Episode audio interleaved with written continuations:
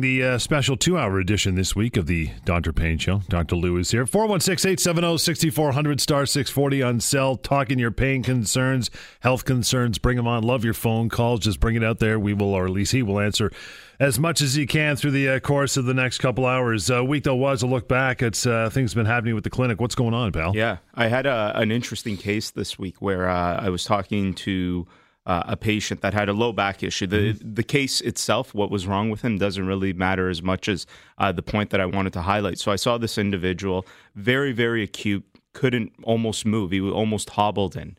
Um, and as soon as I saw him, I said, "You need medication. You need hard meds right now. You gotta. Mm. I gotta send you to one of my colleagues. They'll get you uh, hooked up very nicely, and you'll you'll get doped up a little bit, and and you'll start you to feel, get, yeah. and you got to get it. And he, and he, turned to me, said, "No, absolutely not. I don't believe in medication."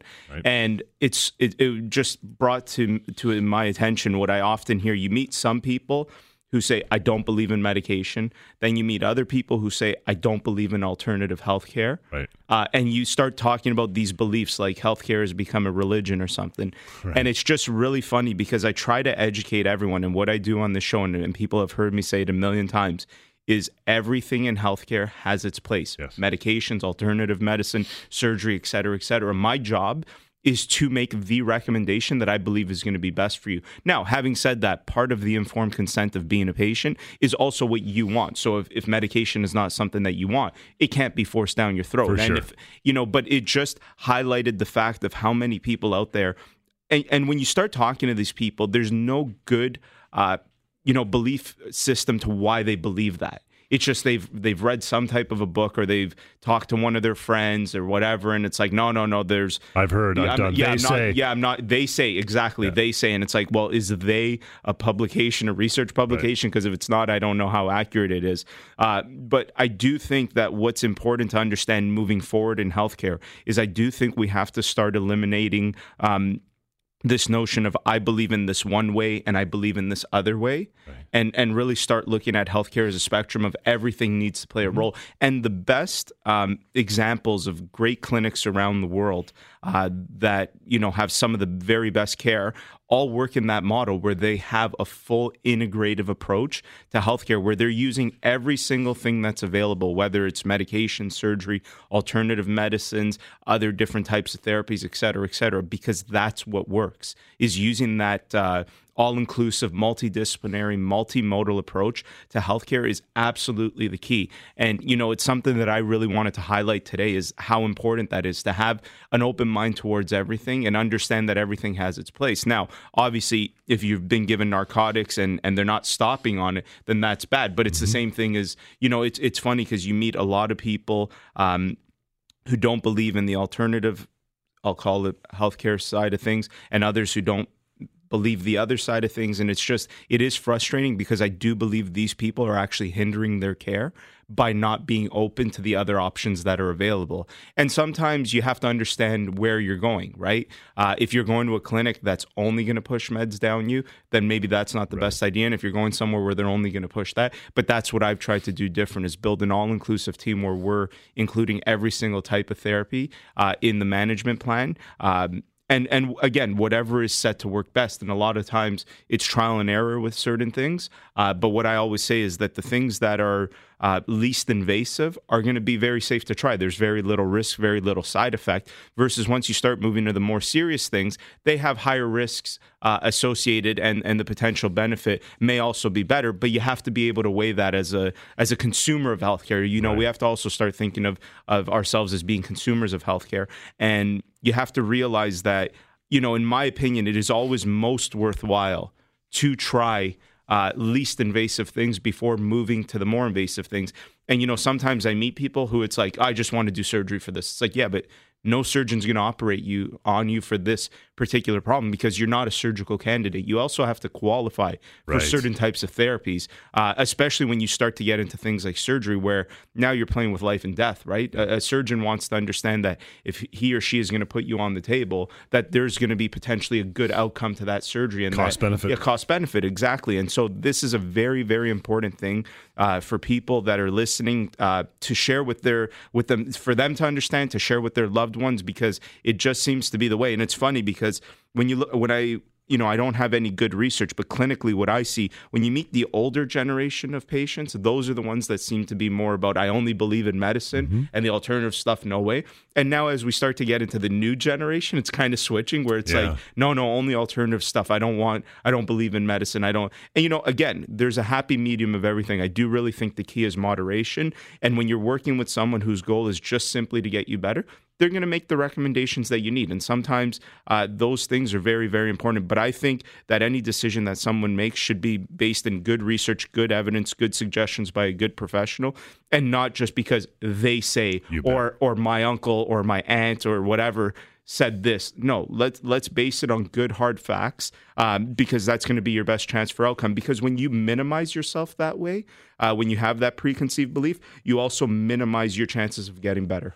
We'll take a, a, short break on that one and your phone calls. You have an opinion, have questions, you have pain, uh, give us a call. Give Dr. Lou a call. He's here, 416 870 6400 star 640 on cell. Just getting rolling the two hour edition of the Dr. Pain Show Talk Radio, AM 640. It is 1114. We'll get to your uh, phone calls momentarily. By the way, we got lots of open lines you'd like to call in this morning with your concerns. Would uh, would love to hear from you. But yeah. first. But first, I see the calls hang on because I got to I got to get this off my system. Uh-oh. So we just first talked about the patients and their preconceived yeah. uh, beliefs about one way or the other. Now, what's also just as bad is when you meet healthcare professionals uh, that are set in one way, right? So I've heard a lot of horror stories about um, the alternative side uh, of things, and even on the on the more traditional Western approach. But I think you should always be careful when you're dealing with a healthcare professional who's telling you, no, no, no, don't go that other route because that's bad, that's evil, right? right? And and it's funny because I've talked to a lot of these people that have these views about, no, no, no, I only believe in the alternative or I only believe in the traditional Western approach. And when I talk to these people, their argument is often, well I say, why do you believe in that approach? Why is it that? And they say, because the other one just treats a symptom, it doesn't treat the cause, and it makes it reductionistic. And I sit there and I say, well, isn't your outlook on believing that your therapy is the only thing that helps just as reductionistic right. as the other person who believes that their therapy is the only thing that can work? So, my, my basic premise here is let's avoid the reductionistic approach to healthcare. Let's be inclusive. Everything that's out there, there's a benefit, there's a right time. And, you know, sometimes certain things line up for certain people. When we do research, we base research on populations. It's very hard you know, sometimes you can have great research that says this treatment intervention is going to be great for this problem, and then you do it to somebody and it doesn't work. That's because the research wasn't done on one person; it was done on a population. It's maxi, and, not and, micro, exa- right? And so we take the general approach, mm. but this is where healthcare has to be indi- individualized. And when you look at the evidence-based approach, the reason why there's three components of it: there's the research component, which we're talking about. There's what the patient wants, but there's also clinician experience because clinicians have seen in practice the way certain types of people will react to certain types of therapies or you know the extent of the injury how long it's been going on may change things. Other comorbidity there's so much to consider. Let's not be reductionistic in our approach to healthcare. Well like, like we talked during the break i know people who run homeopathy clinics they are dead set. I mean the big one is vaccinations. They're like yeah. that is that might be they, it's a death sentence to them is don't vaccinate your yeah. kids. But then there's others who say homeopathy is complete malarkey. Yeah and, and, again i think i think it's a it's a debate mm-hmm. right?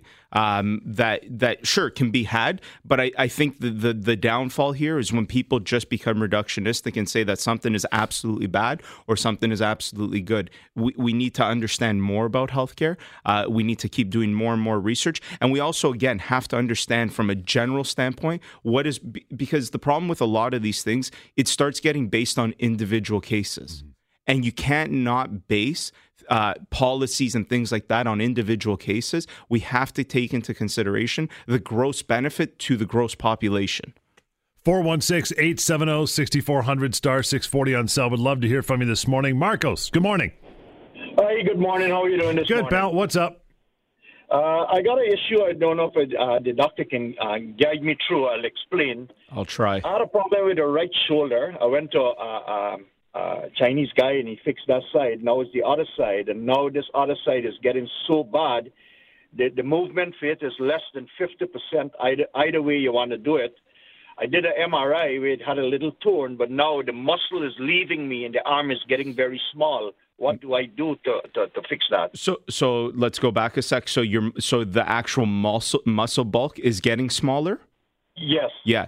So anytime you start to have what's called that, the medical term for that would be atrophy. So when we look at areas of the body that have started to lose um, mass, uh, there's usually two causes to that. It's either neurological or vascular. So if there's some type of hindrance in blood flow, that could create that. Or if there's a decrease in nerve conduction and nerve energy, that can create that same type of problem. So likely it's not the tear. Uh, the other thing, well, I shouldn't say it's not the tear. The other thing that, again, is hard to assess over the phone is sometimes people have such bad pain uh, and limited range that they stop using that side, and that dismissed, dismissed use of that limb also may cause a certain small amount of atrophy. But usually, in my experience, when I've seen significant atrophy, significant loss of muscle mass, you have to have to consider the nerve component and the vascular component of that area. Uh, and if I had to pick out of one of those two, usually it's the neurological because there's a lot of other things that would go along with vascular.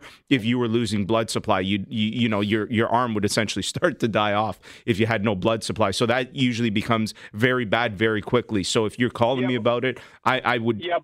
start to But point more to. mornings, Yep, go ahead. the mornings when I wake up, I can hardly move the arms. The, Yeah. now the, the pain would move from the shoulder to the elbow for a certain time in the day. Yeah. Then it moves from the, the, the elbow to the wrist Correct. another time of the day. And it goes to the palm, and then it keep repeating itself. Yeah. And, and so 24/7. that type of referral pattern is very, very consistent with neurological types of problems. Could be, and again, when I say neurological, that's broad class. We can start very, very basic with what we would call a peripheral entrapment. So a specific muscle creating pressure on a specific nerve that goes to a specific area. Then we can move towards the axial skeleton, which is the brain and the spinal cord. So maybe something on uh, like a disc herniation, something within the spinal cord, something within the brain, lots of different possibilities. But as a, uh, as a broad class, I would call that it sounds like a neurological type of problem and neurological in nature, which means you have to do a proper neurological exam, which I always talk about that Yes. I do with every single patient. And the things that I pick up are scary to see that things are being missed like this. There's lots of people out there that think they have these very, very small problems and have huge problems. And then I also see people who think they have huge problems and they don't have huge problems. And so uh, get checked. Don't don't be your own doctor. Don't don't rely on Dr. Google, that's for sure. Marcos, how about this? 1 855 Dr. Lou, D R L O U. Call that number and a free consultation, by the way. Get it going with uh, with Dr. Lou here. For the rest, give us a call. We got open phone lines 416 870 6400 star 640 on cell. We'll continue the two hour edition of the Dr. Pain Show, Talk Radio, AM 640. The Dr. Pain Show, 416 870 6400 star 640 on cell. And uh, the doctor, before we take the call, is just taking a quick selfie. Isn't that My nice? wife is doing all the social media stuff, keeps bugging me. Got for the- Jocelyn working, eh? Can't give her a She's weekend like, off, send me man." a picture, and the one that I just sent her, she's like, "This is horrible. I can't use these." Because I'm in it. Yeah, That's yeah. right. Robert, good morning. Is that me? Yeah, that is you, Robert. You are the only Are you Robert, I have on right now. Hey, doctor. I uh, How are you? I had a problem with my arm for about a year. I Mm-hmm. went through CAT scans, uh, barium tests, X-rays, everything, and they couldn't figure out what it was. Mhm. And then a buddy of mine who has a, uh massage experts uh, franchise. Uh, Nice, nice little on in- plug there. Yeah. Come on in for a uh, massage. So he found some muscle knots in between my spine and my shoulder blade. Mhm. He, you know, kneaded those out like a like a baker kneads out dough, yep. and pain was gone. So Yep. I figure, and nobody can tell me this, but I figured that that muscle knot was grabbing those nerves running down my arm and causing the pain.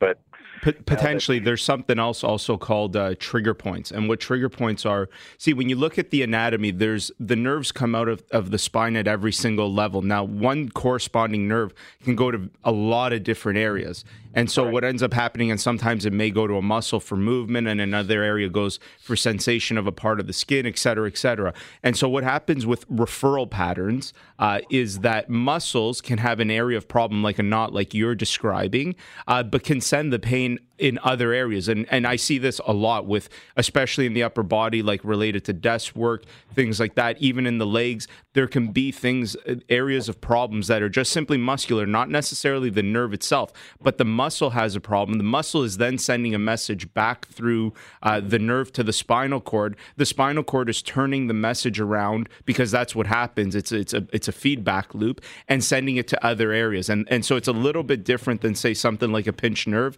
which is what we would call radicular, where you can actually trace out the nerve. And referral pain is much more general. So it is possible that if just working on the muscle and there was pain going into the back, that it could have just been a simple referral pattern. And trigger point therapy is very, very effective, which massage therapists uh, tend to be great at that. Acupuncture is also great for that. But yeah, that, that does sound like what it could have been. Excuse me.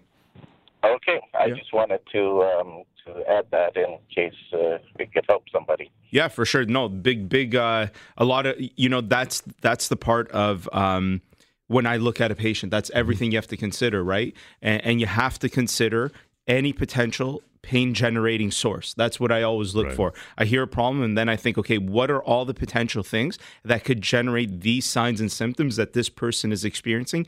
And then my physical exam and my other testing is all based on ruling in, ruling out those problems. So after I'm done with the history, nine after I've finished talking to somebody for about 15, 20 minutes, I'm already 95, 96% certain I know what's going on just because that's the detective work. Right. What someone tells you is is the key. There's a saying that listen to what the patient is telling you because they're giving you the diagnosis. And so I listen to that, and my physical exam and my testing is just basically to rule in and rule out the Yeah. things that I've already considered. Uh, and, and that's the way that you know most good therapists go about it for sure. 416 870 6400 star 640 on cell. Give us a call. We'd love to hear from you. Nick, good morning. Hi, good morning. How are you? Good, pal. What's happening with you? Uh, I've got a question about the shoulder as well. Okay. Um, you you mentioned that there, it could be a vascular thing or a, um, a neurological thing. What if what if it is in fact a tear, uh, a rotator cuff injury, perhaps? hmm That, I think that that's. I haven't been to um to get an MRI done, but I, I get a feeling that that's that's what it is. Um, what do you think about stem cell injections, shots? Uh, again, it depends on what the problem is. See, the the problem with tears is tears are very similar to saying like degenerative joint disease or degenerative disc disease. You have to understand that a lot of tears are just wear and tear because our bodies get old and they're not necessarily the pain generating source. So a, a lot of times what ends up happening is someone has shoulder pain, they go to see somebody, usually their family doctor because that's the first point of contact, and that family doctor is sim- going to send for an x-ray and they're going to send for an ultrasound. Mm-hmm. I'm going to tell you that if you're older than, you know, 22, 23 years old, Which I am. yeah, nine times out of 10, you're going to get an x ray and an ultrasound back that's going to say, yeah, there's a little bit of mild arthritis there, and there's also some mild tearing in the tendons. Insignificant if it does not correlate with the physical exam. That's where you, then the next step is getting someone who understands musculoskeletal issues very, very well and makes that the only thing they do to understand do the symptoms that the person is experiencing correlate with the imaging findings? Because a lot of the times the research on imaging findings, um, for things like tears and degenerative disc disease and degenerative joint disease is about 50 50. And what that means is there's people out there that have really, really bad tears and degenerative disc disease and they have no pain. And then you have people who have lots of pain and have nothing there. So the correlation needs to be made clinically. It can't just be made on, uh, on the image. But let me talk about that when we get back. 1 855 Dr. Lou, D R L O U, is the number to call. Make a uh, make an appointment, free consultation, and to call on the radio station. We'd love to talk to you. We're here till 1 o'clock today. It's uh, 416 870 6400 star 640 on cell. It's Dr. Pain Show, Talk Radio, AM 640. Dr. Pain Show, 416 870 6400 star 640 on cell. Anthony, thanks for uh, thanks for hanging in, pal. How are you? Very good. Thank you very much for your time today. And uh, I just wanted to follow up on the discussion, uh, Dr. Pain, on the uh, shoulder and the numbness Yeah. uh, of that gentleman and the pain in his shoulders. My wife uh, had a severe uh, car accident uh, just days before we were married, and uh, and uh, the complications from that were quite grave. hmm Uh, but over the years, and it's been 30 years that we've been together now, and wonderful. Uh, Congratulations. but she does have this syndrome all the time. Mhm. And uh, what we're doing is we're doing that massage treatment right between the shoulder blades and the spinal cord, and that does relieve a lot of the uh, numbness and the pain in that area. It seems that there's a, uh, a situation there that uh, does affect that, and uh, my background is uh, kinesiology from Waterloo. Okay, yeah. So uh, I have a little bit of, of an application there. Yeah. Of, course, you always look for the best solutions. Yeah. And I was just wondering on uh, on naturopathic medicine, Mhm. uh, what do you see as uh, solutions on those aspects? Do you see anything else besides, uh, you know, the massage treatments and uh, uh, let's call it the electric? Uh, Well, especially, Hands a- a- yeah, Anthony, especially when you're dealing with something that's chronic and has been going on for a very, very long period of time. That multifactorial, multimodal approach that I was talking about at the beginning of the show becomes even more important. So, throwing everything at it is very, very important. Now, one thing to understand about chronic pain chronic pain also creates a psychological component. And every time I talk about this, people say, So you're saying I'm crazy. That's not what I'm saying. All I'm saying is that you're, and I'm not saying that you're suggesting that, but I just want to clear it up for everybody listening. Our brain is the processing system for every single thing that happens in our body. Mm-hmm. The same way when you're you watch a child learn to take their first steps, they are very much focusing on it, and then you see that child at six, seven years old, and they're running around and they're not thinking about that step. That's the exact same thing that happens with pain. As you start to learn pain, pain becomes something that you start to experience every day because you start to create neural pathways. Um, s- So, and and those neural pathways matter. So there's the psychological component that needs to be dealt with with chronic pain. There's the physical component, uh, which are the things like you're suggesting, uh, the the massage, the therapy, etc. And then there's also the biochemical perspective of the body and how that interacts, especially with chronic issues. This is where I'm a bit of a believer that you know being on hard narcotics and opiates, we we see how dangerous it is long term. So in this chronic scenario, may not be the best approach, and this is where the naturopathic medicine may play a greater role. Those other things may be much more important in the acute stage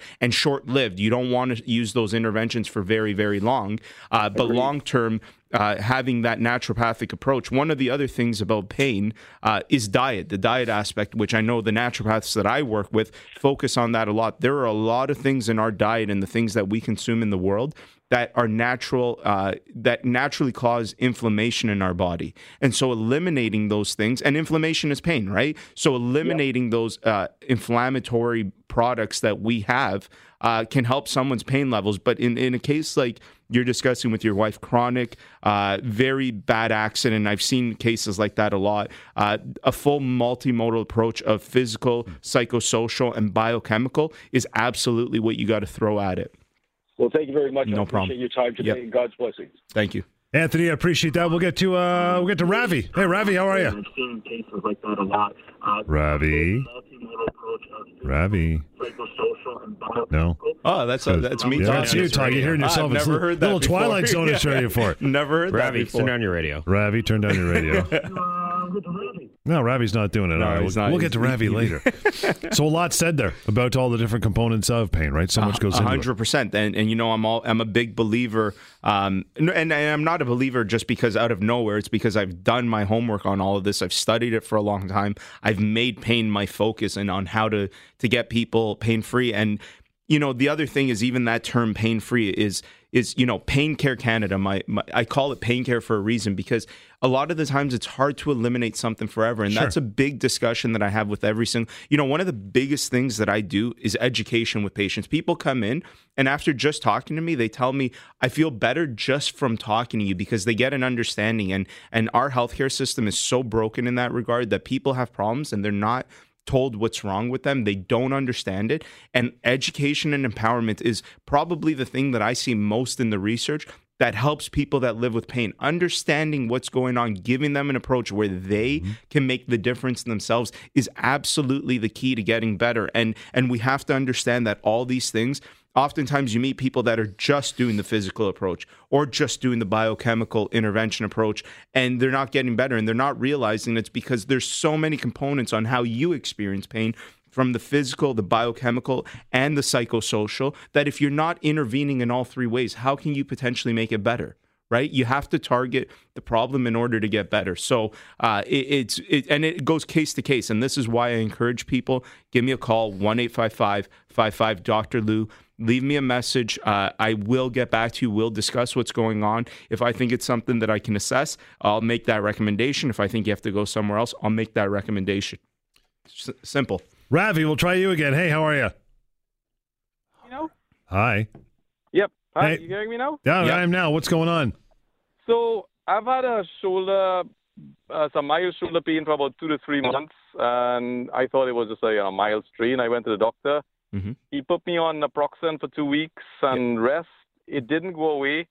Um, my impression is it it uh, wasn't as bad when I was doing light exercise. hmm Um, I've got a Bowflex, and I just do some general small, you know, routine exercises on it. hmm Um, so I went back to him and he said, okay, well, you need to go for an MRI, which is scheduled for August. And he sent me for physiotherapy as well. So Okay. I went to the physiotherapist and he did a bunch of tests and he says he thinks I've got a frozen shoulder. Right. Um, I've started doing some work on it. That's the full session. I'm actually on my way to go and see him now. Yeah.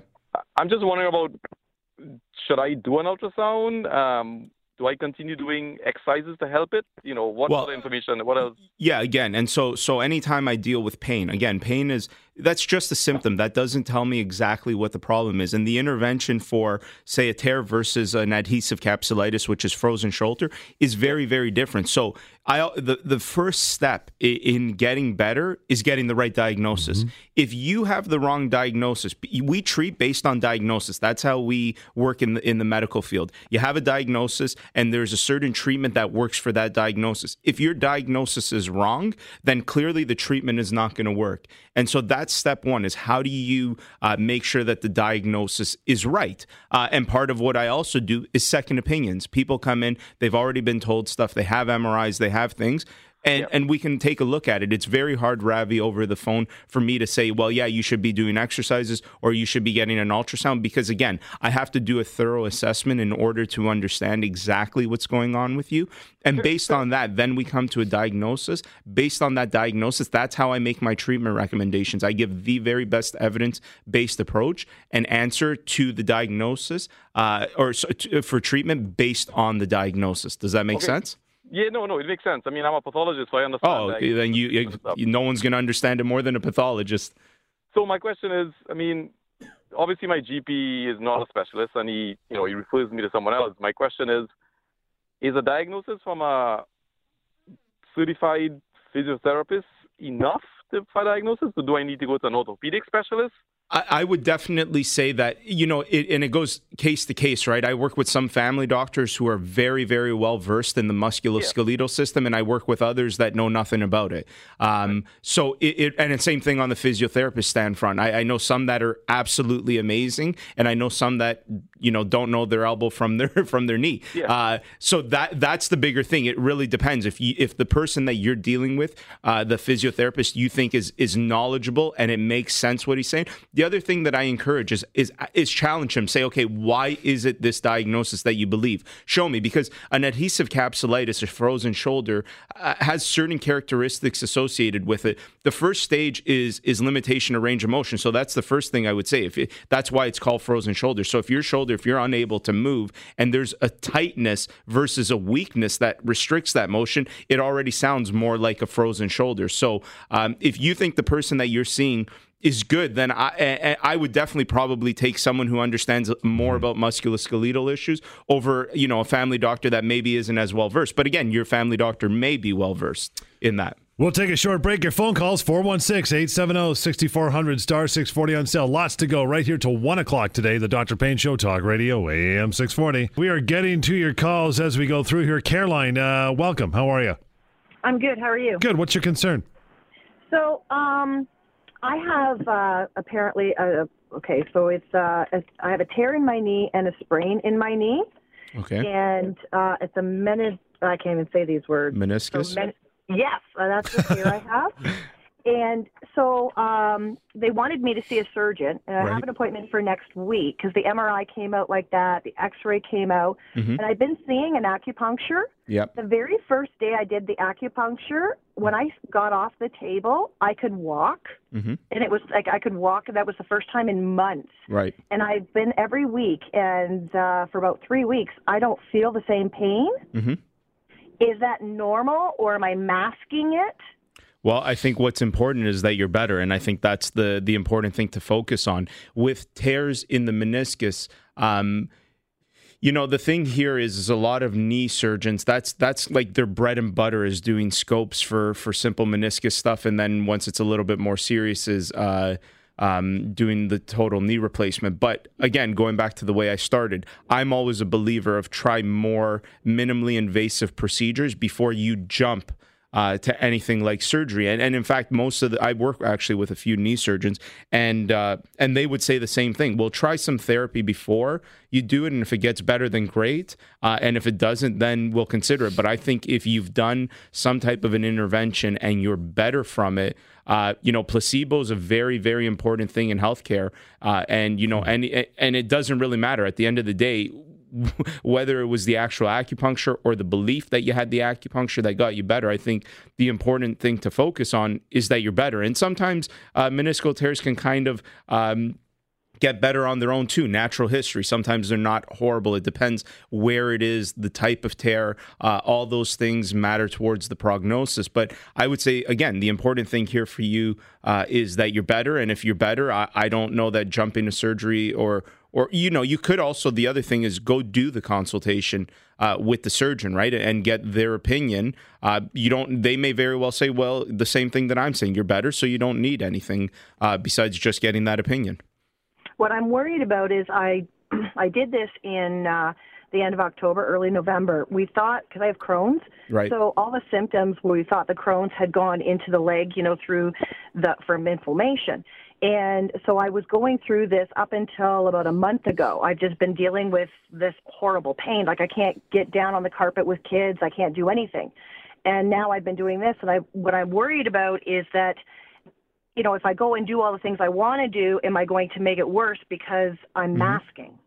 Right. And so you know I mean? yeah, I, I get what you're saying. And so here's that's so this is the psychosocial component that I talk about mm-hmm. pain. One of the things that I'll often talk about with patients is what's called fear avoidance behavior. So because you have an issue, you're afraid to do things because that fear that you may make it worse. The the thing that I could tell you is this. Number 1, everything that you're going to do gradually reintroduce it and your body is very very smart. Listen to it. If you start to reintroduce something uh, and your body says, "Okay, it's starting to hurt," you feel pain in that area, just dismiss what you're doing, right? So so you should base your fear of movement on actual fact and not just the perception that it could potentially hurt it. Does that make sense? Do you get kind of what I'm saying? Perfect. Yeah. Yeah, so I would say that you know reintroduce those things, see how it's going. If you feel no, this doesn't feel right, then stop. Base your fears on on reality, not just perception. Is very very important in pain management.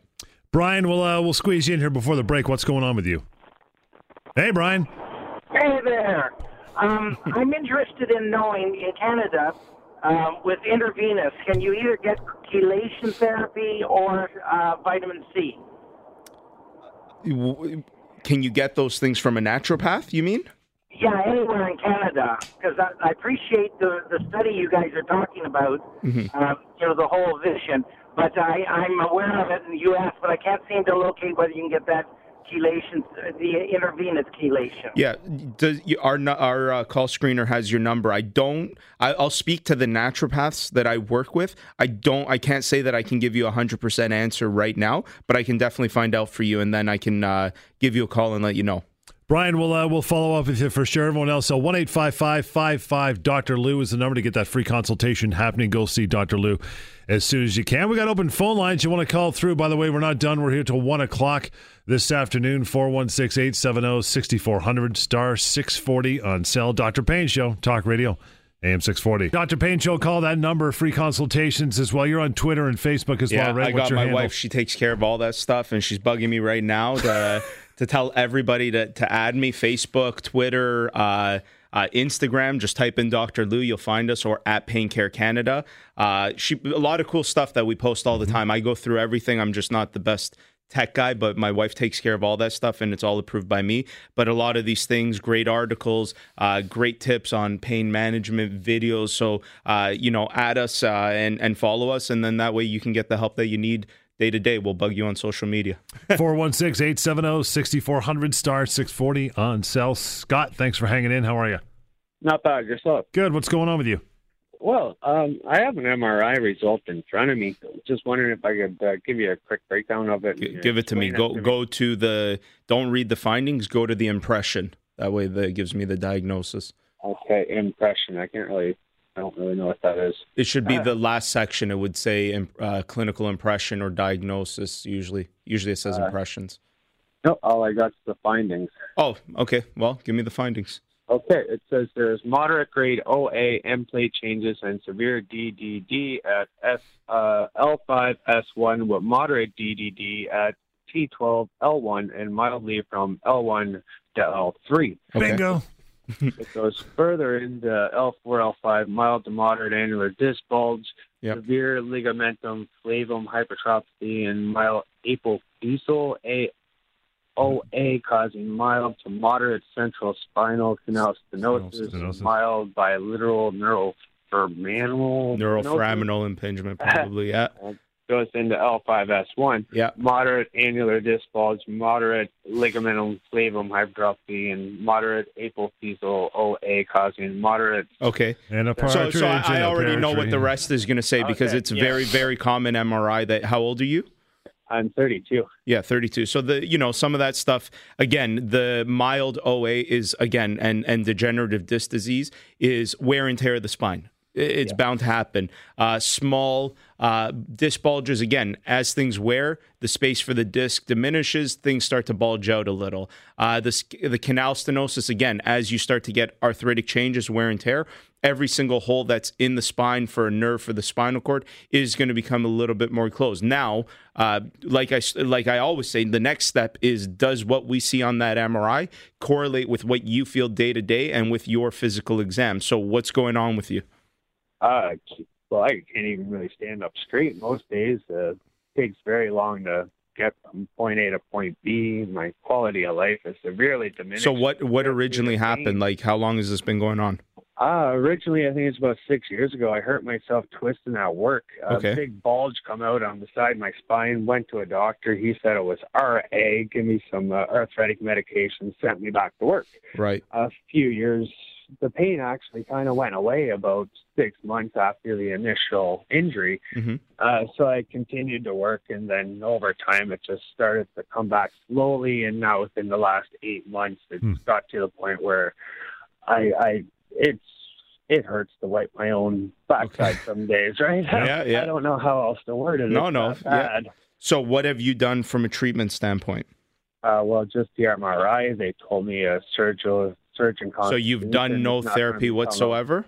I have no idea what to do. Right. Okay. So then that that's a big problem because uh, it does sound like on the initial impact, usually when people say I, I was twisting and bending, uh, that usually points me to disc issues because that's usually how uh, problems happen. Uh, and then you know that cr- leads to a disc problem. Uh, again, leads to back pain, which over time leads to uh, leads to the learned component of back pain, and then you get the onset of what we would call chronic mechanical low back pain, which is it sounds like what you have. But in the absence of any intervention, you need anytime you have a physical problem, there has to be a level of physical intervention, and so you do need some type of therapy. Uh, in terms of exactly which therapy you need, uh, that's again a, a harder question to answer just you know over the phone here and on the radio because I need to assess it. I need to see clinically how you're presenting. Where are there limitations in range of motion? Are there any specific orthopedic findings, et cetera, et cetera? So definitely something that we can uh, we can take a look at. I see uh, you're calling from up north somewhere. Uh, we we have a provider network all across uh, Ontario, so we can get you somewhere to uh, to get this checked out. But uh, I'll definitely give you a call after the show, and uh, we can talk a little more. Scotty, moving forward, 1 855 Dr. Lou, D R L O U. Make that phone call, free consultation. Follow him on Twitter, Facebook as well. And uh, for your phone calls, we'll take a short break over the top of the hour and get right back into our second hour here. 416 870 6400 star 640 on cell. Hour two, Dr. Pain Show. Coming right up, Talk Radio, AM 640. Make that consultation, make that call. Follow him on Facebook, Twitter as well, and Instagram. Uh, 416 870 6400 star 640 on cell. Donna, thank you for hanging in. How are you? Good. How about you? Good. What's your uh, What's your concern? Uh, I, I've been diagnosed with severe psoriatic arthritis. Mm-hmm. Uh, it's very, very painful. Yeah. um, uh, the only thing that we ha- that the doctor, um, a specialist, has found is that um, that I have found that works for me Mhm. is prednisone. Right. And the doctor wants to take me off of it all the time. She's always, you know, saying that I shouldn't be on it. For a prolonged time. yeah, so I've been on it now three years. So how bad is it? Like, because I've talked to other people that have been on it for years. Well, Um, okay, uh, so let's start with a couple things. Uh, Donna, how old are you? Uh, 58. 58. And uh, any history of osteoporosis in the family? Um, I don't know about. Uh, I don't. I'm not 100 percent sure about that. But I, she did just tell me um, l- my last visit that I um, have osteoarthritis too now, though.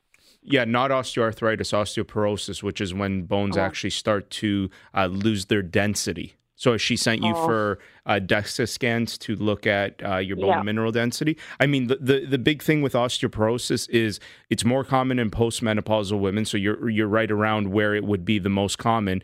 The issue with prednisone is it's a corticosteroid, uh, and the biggest thing with it is it decreases bone mineral density. Now, prednisone is a very very uh, strong corticosteroid, and it's great because when people are in very acute scenarios, like you get someone with a severe pneumonia or whatever issue, like really bad, you give a prednisone, it'll clear a lot of things up. The problem is with its prolonged use, uh, can lead to a lot of problems. So even in those instances where we have patients that we got to give them prednisone for a short period of time, when you're on prednisone, even for a short period of time, I forget what the exact numbers are, but it, it, it's pretty significant. The increased risk of fracture, especially somewhere like in the femur, uh, that can be potentially very, very dangerous. So prolonged use of um, of prednisone, yeah, could be very, very dangerous.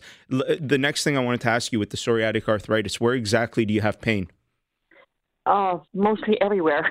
So it's Um, it's widespread. I, I understood it's in my breath, in my in my blood, like it's widespread. So it, gets, feels like it's in my flesh. It's not in any one bone or any one area, but it does hurt. Let's say more in my hands and my wrist and my Yeah. arms. And, yeah. So anytime you, start to th- talk about like a psoriatic arthritis, that's an autoimmune disorder where your immune system, yes, your blood uh, is attacking your body, and usually it'll attack joints. Um, and you know, psoriatic arthritis is one of those things on the autoimmune arthritides uh, where you know if you can't find something else that has uh, you know like a rheumatoid arthritis that actually has specific findings, or like a lupus or an ankylosing spondylitis, and there's a history of psoriatic arthritis, then it's termed psoriatic arthritis. Uh, regardless, it's autoimmune, which is the important component here. Uh, I've seen clinically, it, it, you're right, it does tend to affect people mostly hands, neck, and knees, uh, and in the sacral area uh, for Oh. sure.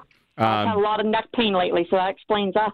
yeah, so so definitely there's an inflammatory component there, right? Which is what an autoimmune uh, um, problem is. What other medications have they tried with you? Uh, Celebrex, and also I'm taking Plaquenil, which I don't think the, the Celebrex worked for about a year. Right. and then quit working and then so I went back on prednisone Mm-hmm. and then now she she tried to put me on Plaquenil Mhm. and with uh, limited prednisone but now that's not that's not Yeah, I mean, either. again, I would I would encourage you to go back, speak with that rheumatologist, uh, start getting some plan. The other thing that becomes important uh, with these things is is again the way I started the show that there's the biochemical interventions. You may also want to consider throwing a lot of other things at the problem so that you can um, minimize the amount of biochemical intervention that you have. And what I mean by that is start doing some therapy with somebody who knows a lot about psoriatic arthritis in terms of a physical perspective.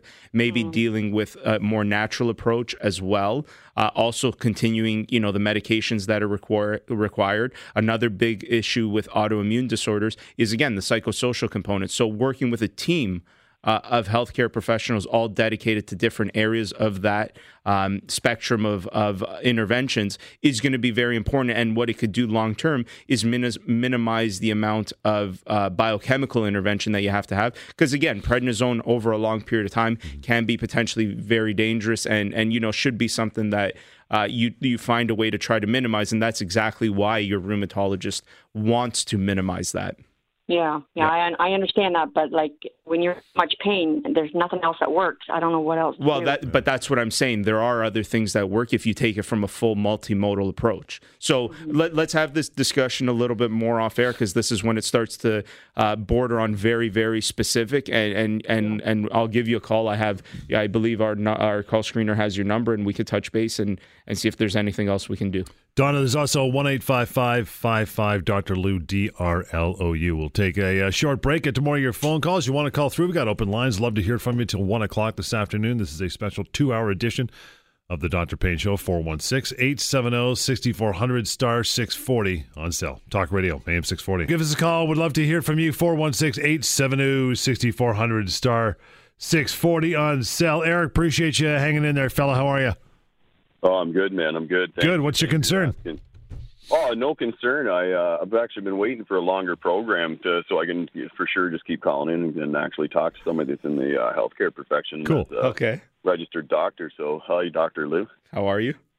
Good. Yeah, I'm very well, thank you. So, um, I, I did have a specific type of question. Um, In your profession as a medical practitioner, Mm-hmm. um, have you ever been introduced to the concept of the photoelectric effect that was uh, what Einstein actually won his Nobel Prize for versus uh, gravity or M- M equals mc squared that we always see on the memes online? Right. But uh, the fact that um, we have two photo con- concentration devices built into our head called our eyes, and we're told to shield them from the sun when that's actually providing two thirds of our cellular energy in ATP, which is the currency that we do everything from thinking to moving with. Right. I was wondering if you'd been introduced to that concept and if you'd ever heard of a doctor named Dr. Jack Kruse with a K. I have not been introduced to, the concept. I have not heard of that doctor. I'm so glad that you said that because now I know that I'm the person that told you and I can have that satisfaction. All right. However, I, I do agree with you with the another important thing that happens.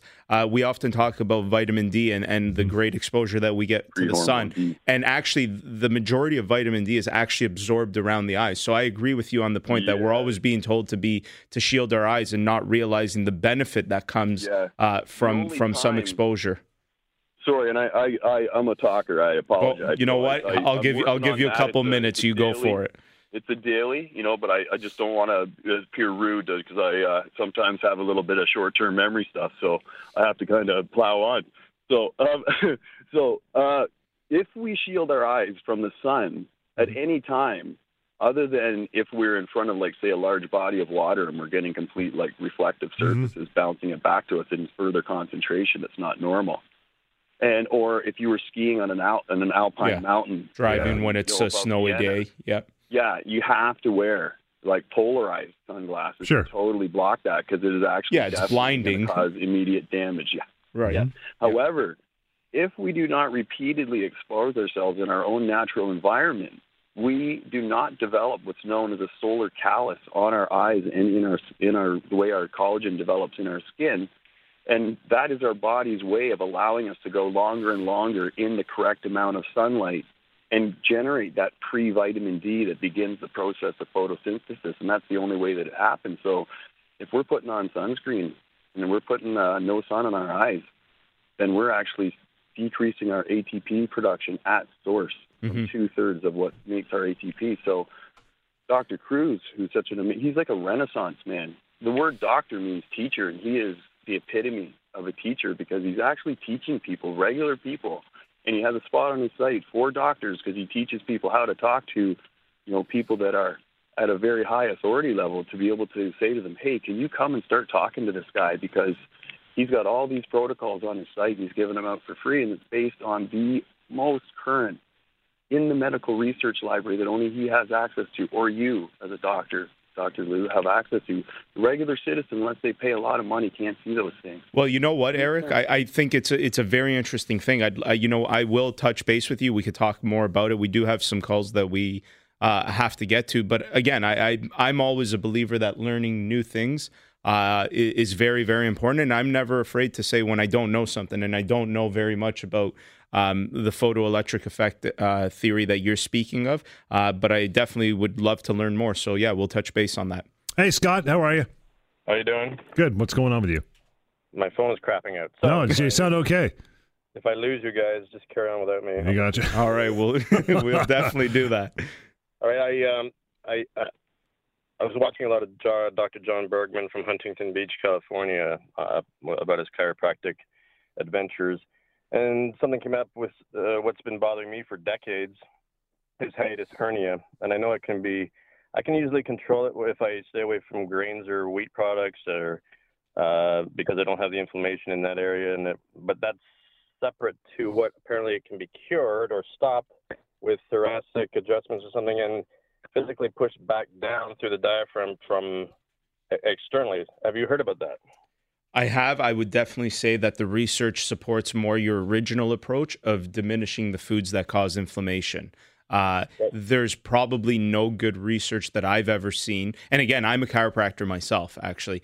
Uh, But there's nothing that I've ever seen. And and I am somewhat, you know, sometimes you have to be.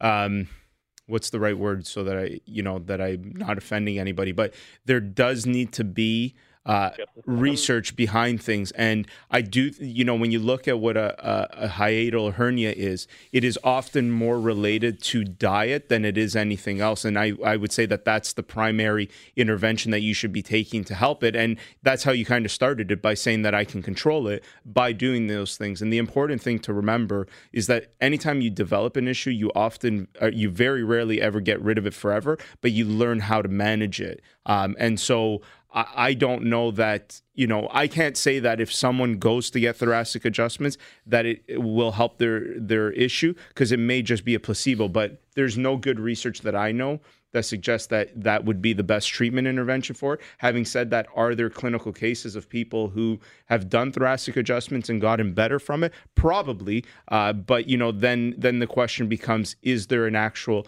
link, or is it placebo? And that's what we have to try to decipher uh, in our um, practices day to day. So I don't advertise uh, that way in terms of uh, that I could help a hiatal hernia with any type of manipulation to the spine. I would say that the diet approach is better.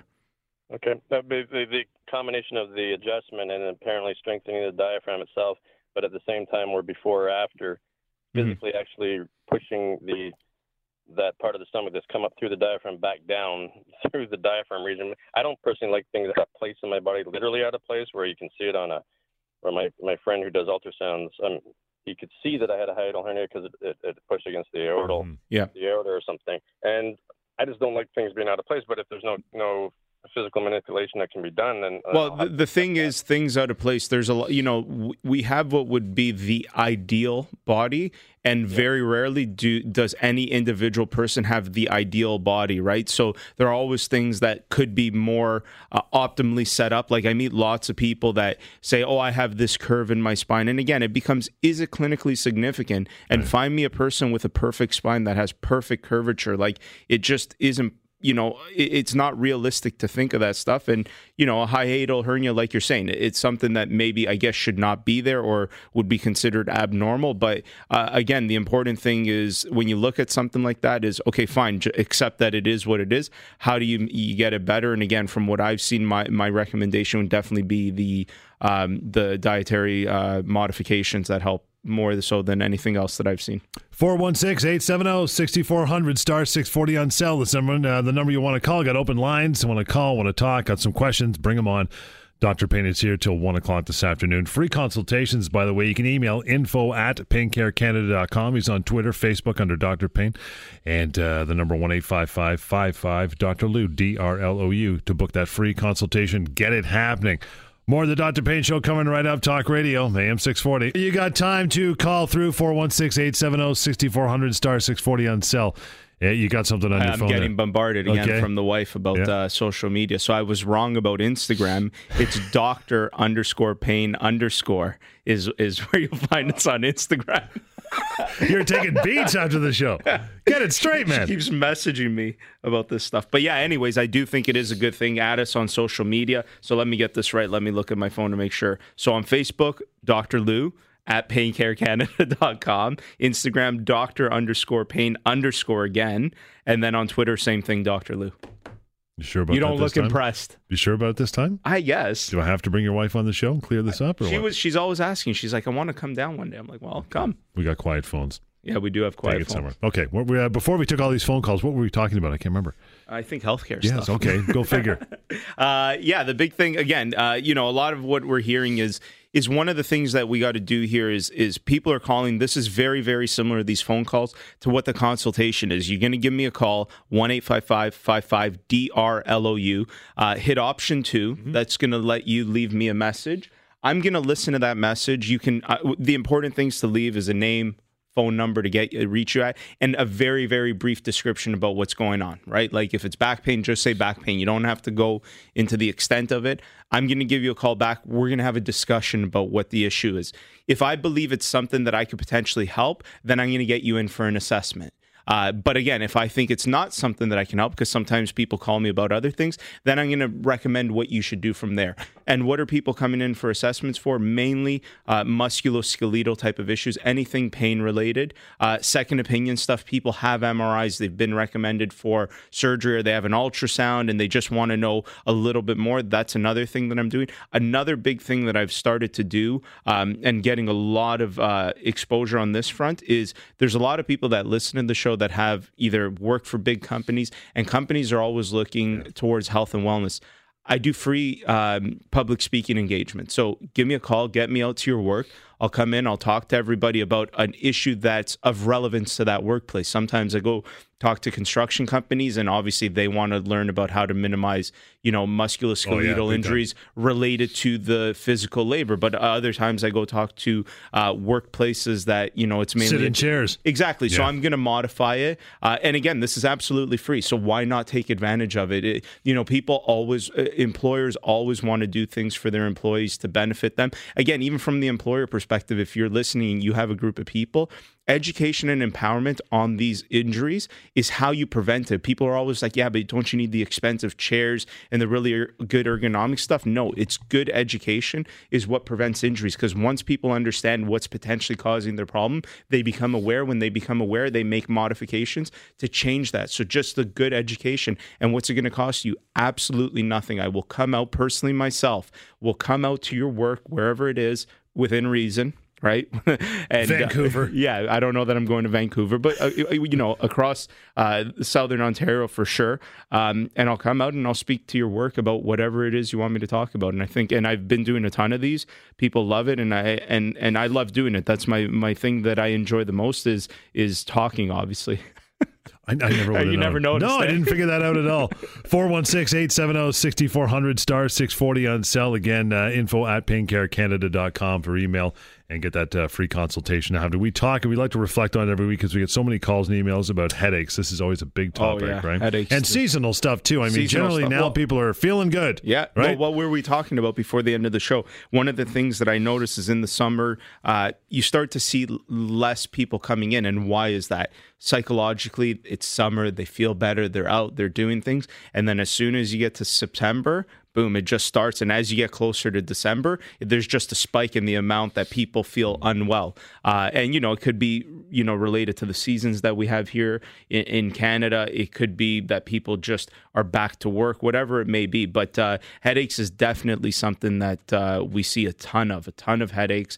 And, you know, again, when we're looking at headaches, we have to usually when I start looking at a headache patient, what I'm doing is I'm determining, okay, is this something malignant because very bad things can cause headaches? Or is this something on the benign side and that's where you're dealing with things like cluster headaches migraines tension headaches? Um, and then the other thing a big component that i'm seeing even when people are diagnosed with migraines which you know tend to be more vascular I, usually find that there's always a musculoskeletal component to headaches because of the postures that we're in day to day. There's always a component that the neck the upper back play in those headaches. Um, the other thing with headaches is I always talk about it, the headache diary. Yeah. You got huge. you got to track what's causing uh, you know, when those headaches are happening and be very, very specific, write everything down so that you can start to look for common features. Once you find common features, that's when you can eliminate it, minimize those headaches. We've always heard about people, you know, that'll say, oh, if I drink red wine, it I'm causes done. me a headache. But at least you know that way you you can make an informed decision. Okay, do I want to have red wine tonight?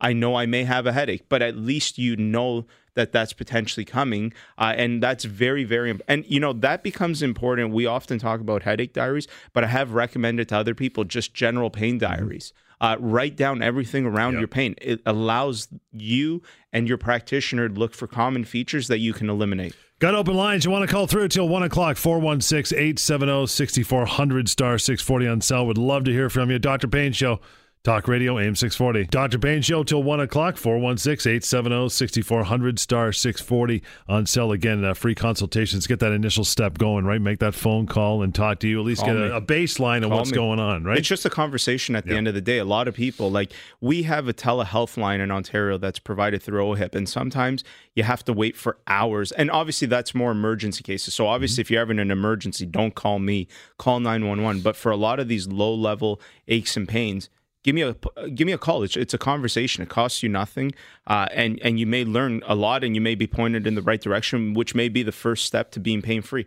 And sometimes just that basic conversation, it's amazing how how much better someone can feel just by a conversation. It's right? crazy. Sometimes I meet people and all they're telling me is, you know, just talking to me made them feel better. But it's not the talking, it's the education component. Understanding is so important towards empowerment to get better from pain. Like I can't I cannot stress that enough. And it's what's missing in our healthcare system. How about kids? You deal with kids a lot too? Yeah, we do actually. We deal with a lot of kids. Uh, in fact, when you look, people tend to often worry more about their kids and their pets, right? So uh, definitely, any any yeah, for sure, any issues with kids, uh, a lot of people. We actually it was funny. One of my massage therapists. Uh, was talking to me uh, the other day because he sees a lot of kids. A lot of parents are bringing in their kids uh, for massage therapy just to get them worked on maintenance care. But absolutely. And you know what? That's when you can make the biggest difference towards problems, especially if you, as a parent, know that you have something. Yeah. Uh, the way to prevent your kid from getting it is potentially get it checked out and start doing the right things now. And it may not be necessarily treatment, but just simple uh, modifications, daily modifications that you can make that can make a, a child better. Like one of the things I'll often get people that come in, they're, you know, 40 years old and they say, I have flat feet. I need orthotics. Okay, fine. You know who orthotics would probably benefit more? The kids who you can have some type of an impact because their bones, uh, their tissues are not fully developed. There's still room for change. Versus at 40 years old, you're stuck with what you got. Yeah. 416 870 6400 star 640 on cell. Elizabeth, good afternoon. Oh, You're not Elizabeth. You're Mr. Elizabeth. Hi, how are you? not bad at all. Perfect. What's your name? My name is Earl, actually. Earl. What's going on, Earl? Uh-huh. My girlfriend, that is. Ah, okay. Okay. What's uh, what's the concern? She's got a problem with her arms. Okay. She was in she was in an accident about a year and about a year and a half ago, and she'd been going to doctors and all of that, but uh, for some reason she had problem with her with both arms. Sometimes she can't even sleep on them. Okay. We had to have pillars and all that kind of things to keep her going. And uh, she been having this headache like one, two, three times a week and stuff like that. So I was trying to get her to call directly, but I can't find her. So You've lost her. so we don't know what the problem really is. And So, so who, has she seen any healthcare professionals for this oh, issue? yes, been in and out with doctors and all of that. But Any therapy? yes, Okay. that still don't work. Or It's not working, put it that way. Okay. Yeah. Yeah. I mean, uh, anytime after accidents, especially car accidents, like when you consider, especially bad accidents, these are big vehicles being involved in the, you know, the effects that go through your body, I think are often dismissed by the general public about like, oh, well, it was just a little fender bender. Yeah. In a, you know, 3,000 pound car or whatever, and that force being transferred into your body, uh, you know, can be very, very significant and can cause a lot of different issues. The problem with car accidents, um, is oftentimes they're dealt with the wrong way. And so, you know, sometimes people focus uh, more on the legal aspect versus getting better. Uh, and, and, you know, so, and that could be a hindrance towards getting better. And I'm not suggesting that the legal aspect is not important. In fact, I think it's very important. We've had Savan on this show before uh, talking about that. Uh, but, you know there there does need to also be a focus on just simply getting better and doing the right things the next part becomes um, you know doing the right things the problem with a lot of the way the benefits work around uh, car accidents is a lot of clinics are just simply focused on passive therapies and not necessarily active involvement uh, of the patient. So, I mean, Earl, there's a lot of things there uh, that could still be causing her symptoms. It's it's a very very complicated uh, thing to go through. I, I'm happy to see her and see if there's anything we can do uh, to help her and assess her properly. Uh, because again, if you if she's dealing with this, it is something that she should get taken a look at. and and see if she can get better. And I and I always do think there is a way to get better. And by getting better, I mean being able to manage it so that you can live uh, daily and enjoy your life because quality is very important. And that's, you know, we've talked about that with pain, is that pain often isn't a quantity of life issue like some of the other things that we deal with healthcare, but it is a quality of life issue. And, and I think quality of life, uh, you know, we're going to start seeing people are living longer and longer, and, and quality of life matters very much. And being in pain affects that. And, and, you know, why should it, especially when there are things that can be done and and and it has to be multifactorial that's the biggest message that i think we have to get across is that pain management has to be taken a look at from all the aspects that contribute to the pain perception in the individual Right. which is the physical component the biochemical component and the psychosocial component and therefore the interventions uh, should be tailored towards the same types of things 416 870 6400 star 640 on cell. A lot of car accident stuff. Is it, is it usually upper body you see and head, or is it all kinds? In your clinic, anyway. Yeah, I mean, there's there's a lot of different scenarios. Definitely the whiplash stuff, the neck and the low back. I would say uh, is, you know, I I have we actually have also uh, an assessment company where people are assessed for for car accidents either by insurers or lawyers. And yeah, I would say.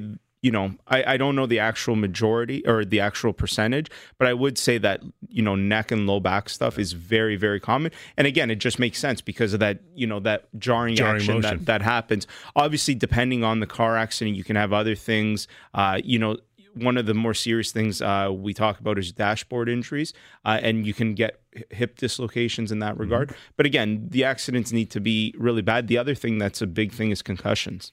Lots of concussion, headache stuff. Uh, again, related oftentimes to the whiplash disorder. Uh, it's kind of a it's it's a, a syndrome that's all encompassing of neck pain, concussion, and headache versus just being three separate things. It's all kind of related, but there it needs to be treated the right way. I can't stress that enough. It, it- you need to go about it the right way. Where yes, you're you're working with somebody, you're getting a lot of treatment. You can't minimize that the effect of the car accident because again of how much force is transferred from these m- pieces of machinery into a human body, and, and the effects can be uh, quite detrimental and, and can go for a long period of time. And then again, there's a lot of unfortunately the reality is that there are a lot of um, legal uh, personnel out there that don't help the situation. And what I mean by that is they then make their, you know, if you're more hurt, there's more of a settlement, right? And sometimes indirectly, they're suggesting that people should be more hurt or the perception that they're more hurt than they really are. And that can lead to some very dangerous things. That's why also picking the right lawyer is very very important and using people with good reputations is really really important because again you're going to become what you believe you are and if all you're being told is well do you have this do you have that and it's like well no but you keep hearing it it's it's amazing how people start to develop things Sure. that they never heard just because they keep hearing about it and again that's the psychological aspect 416 870 6400 star 640 on cell up till 1 o'clock. Give us a call. Talk. Let's hear your stories. Lots more of the Dr. Pain Show coming up. Talk Radio, AM 640. Yeah, it's the number 416 870 6400 star 640 on cell info at paincarecanada.com. You're all over social as well. I'm going to let you uh, reiterate those Yeah, particular oh, I channels. I gotta- See if you get it right. I Hang have on, to open Jocelyn. up the text message. Yeah. Uh-huh. Uh, she's saying, you know what? Her last message was just type in Dr. Lou. You'll find me. Yeah. D D R L O U. I guess it's that simple. She's totally giving up on you. She's like, all right, dummy, never mind. Just tell him to do this. Uh, Victoria, good, uh, good afternoon. How are you? I'm great. Good. Thanks for taking my call. Sure. What's your concern? Oh, I'm, I don't have a concern. I just want to verify that Dr. Lou is, is absolutely right about these um, children with the feet. They, they should be taken care of when they're first first born, um, instead of waiting till you're older, right? And then now you have to have orthodontist there, right? Orthotics, yeah. But, no, you know, and again, it depends on uh, what the issue is. Usually, with stuff like that, with the orthotics, you would want them to be at the very least walking already. And, you know, after a few years, and sometimes I've seen kids, their parents bring them in and they're worried about, oh, they have flat feet. And, you know, again, if it's not broken, don't fix it. Sometimes it all goes based on. Uh, case by case. Uh, but definitely, if the parent has a history of something, uh, they have flat feet, but they've also had a lot of pain, that then becomes a little more significant because if the child has flat feet, they may develop some pain. You start watching their gait cycle. The other uh, incredibly important thing in kids, more so than external devo- devices, is you can give them simple things to do that can help change their bodies and the way they develop. Simple exercises that are fun to do for kids because uh, that's important. You got you can't give them rehab exercises that they're not going to like, but if you give them the right things and the fun things to do, they can do it with their parents a couple times a, a day over many many years, and it does help to make a, a change in the development of their skeletal system for sure. Well, I had two children in the late 70s, and uh, there was a doctor at Sick Children's Hospital who opened up a shoe store okay. in the south end of Timmins area. And I used to spend $60 on a pair of these ugly looking army boots called Pussyfoot. And I, they wore them for the first uh, few years of their life. And because uh, I realized that the feet, the bones are soft, let's get them in the proper footwear mm. to, as preventive medicine. Like you were just saying about it's better to be preventive than later on in life having to spend that kind of money yeah, for sure. Yeah, prevention. I mean, we're always waiting for this magical pill that will come across that will cure cancer or this or that. The cure is prevention. Is, mm-hmm. is what we're we're yeah. starting to find out is that these magic silver bullets are likely not going to exist. And if anything, one of the sayings that I always say, the closest thing to the silver bullet that we have in uh, in healthcare is really good education and prevention. Yeah, that's that's the key. Is is try to do the right things. It minimizes uh, the risk of anything else happening. It doesn't totally dismiss it, uh, but that's why we also have healthcare. So in the unfortunate event that more serious things do happen, you get the healthcare that you need to try to get you better and and get back to your. Those shoes sound familiar. They sound familiar back in the day. Yeah, I wasn't around in the '70s, so I'm not sure. no, you weren't, son. No. Yeah, I know I wasn't. I was born '85. Yeah, it's my stripper name in the '80s. Um, let me ask you something. Since you're a chiropractor, there, Captain Crunch, that used to used to be a pretty fashionable thing years ago. That when kids were first born, like right out of the gate, they'd manipulate their spines. You believe in that? Again, it's you know, I, I think if there's something that happens in the labor process that is potentially right. traumatic might become more significant. And again, when we talk about manipulation in, in children, it's not like the manipulation that you would do in someone like you.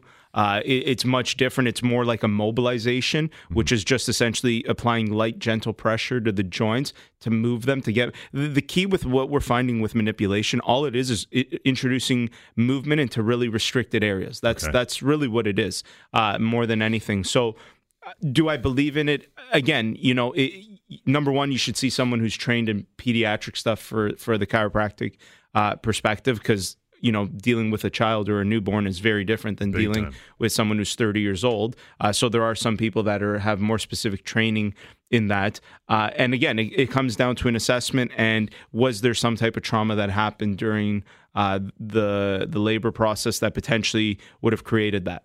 416 870 6400 star 640 on cell. Last uh, 10 minutes of the show here to go. If you're going to call in, this is the time you want to do it as we take a short break. The Dr. Pain Show Talk Radio, AM 640. You got a couple minutes still to call through and get a hold of Dr. Pain as we are wrapping the show up at 1 o'clock today, the two hour special broadcast. Love it. But uh, in studio question now coming from a uh, longtime producer, first time caller. First time caller, yeah. Uh, Jody. I read a, a, report a few weeks ago about how knee surgery, we're spending millions of dollars on knee surgery that people aren't really actually getting any benefit from. Yeah. You know anything about this? Yeah, there's actually been some uh, interesting studies done around that. And one of the most significant ones that I can think of was uh, with arthroscopic knee surgery, mm-hmm. usually just to kind of clean up the meniscus and stuff like that.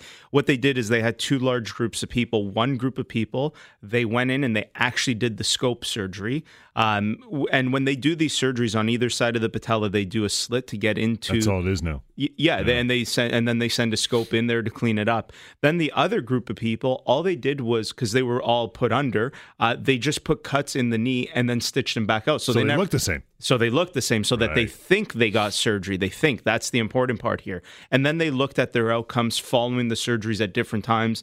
I believe it was six weeks, three months, and then a year later. And what was very, very interesting was that the outcomes uh, were identical. And so, what it basically showed, what was important was the belief that they thought they had knee surgery is what actually got them better. And, and again, it highlighted the the perspective of the placebo effect. And yeah, is there a lot of wasted money in different interventions in our healthcare system? Absolutely. There, i- i- you know, we I think we're moving towards a, a time that we do need to revamp a lot of things and look at better, uh, you know, answers uh, to certain problems and the way they're being dealt with. Uh, because yeah, the you know sometimes it's this is where it becomes very very important to determine what the actual pain generating structure is. And again moving towards these um, things uh, once you've exhausted other more low level things. Uh, the other thing too is a lot of people they have extended healthcare benefits for the physio chiro massage all that stuff and they jump straight into the ohip system. I also believe that the onus is on us as consumers right? Because although we think our healthcare is free. We do pay it with tax Of dollars. Um, and so if you have extended health benefits, one of the way that you can remove the burden from OHIP, because what's going to happen is as it becomes more and more um, labored, our taxes are going to have to increase in order to make up for that. So if you have extended healthcare benefits for other things, utilize those benefits to, to get your treatment that you need. Uh, that way you can remove the burden from uh, from OHIP. And I think that's very, very important as a consumer uh, of healthcare to, to be cognizant of that, that in one way or another you're paying whether it's through the OHIP system or your private insurance. But that's why we have both. And some people are like, oh, I never ever use my benefits. Now, I'm not suggesting that you should just go use your benefits if you don't have a problem, but it's incredible how many people I meet that have issues, have benefits, and never go get these issues checked out or taken care of. It's like, well, why not? You're paying for that somehow through your employer or whatever. Uh, why not use it instead of just solely worrying about, well, I'm, I'm just going to go to the walk-in clinic and get a refill on my whatever meds or this or that. So, uh, yeah, going back to your um, your your point there, Jody, is yeah, definitely there are a lot of wasted uh, things happening in our healthcare system, and a lot of knee surgery could probably a lot of knee issues could probably be dealt with without the surgery. And this is probably obvious, but of course, your practice, you private health care, OHIP, blah, blah, blah. You work Yeah, with a bit of both. I- I- Okay. Again, it depends what. Right. wh- Where we got to send you. Obviously, if I'm going to send you for a surgical consult and potentially surgery, well, OHIP is going to send you know pay for that. If I'm sending you to uh, a a family physician or a walk-in doctor, then yeah, OHIP. But if you need you know physiotherapy, Mm-hmm. you're it's going to be extended health or you know, and there's different types of things. We deal with people who are uh, hurt in workplaces, so WSIB kicks in in that point. Uh, if you've been hurt in a car accident, then you're extended healthcare insurance, sometimes long disability. So usually with any type of what we would call a third party payer, right? Someone else who, uh, except yourself, is paying for uh, the healthcare. But yeah, it, it does depend on the service that you're being recommended for. Will determine if it's covered by OHIP or through some other type of uh, uh, payer system. How far along in a problem, say, any specific malady should I come to see you? As soon as possible. As soon as possible, right? Just Well, get on top the- of it. You know, the, the biggest thing is when you meet people who've been dealing with something for months, years. It, it, that's that's already diminishing their prognosis. Now, do you have to come, you know, five minutes after it happened? No, and especially sometimes people will have another interesting thing is people will have like you know knee pain for a day, then it goes away, but then it'll keep consistently happening, Yeah. and they don't. And then it's not until it's you know lasting for a week that they think, oh, I have knee pain. Well, no, you had knee pain leading up to it. It was just very short lived. I would say that as soon as possible is always the best case, but they don't. John, the beautiful thing is they don't even have to come and see me. They can just call me. They don't even have to, or send me an email at info at Pain Care Canada about what's going on. And then again, if I think it's something that you need an assessment and potentially some type of treatment intervention, we're going to get you in. We're we're going to get you started. And you know, my corporate office, uh, where my central hub is, is in Etobicoke, but we've got a provider network all across Ontario, so there's no limitations. We can help. We, we we can help people wherever they are and point them in the right direction. Uh, but yeah, as a general rule, I would say the sooner the better. We'll, uh, we'll take it for another week uh, to get a hold of after the show, which is uh, now till next weekend. 1 855 Dr. Lou, D R L O U. Just Google Dr. Lou. You get all the contact there as well because you are completely incapable of relaying social media. Sorry, Jocelyn, you got to do everything. Uh, till next week, info at paincarecanada.com, 1 855 Dr. Lou, D R L O U. We'll catch you next week on the Dr. Pain Show, Talk Radio, AM 640.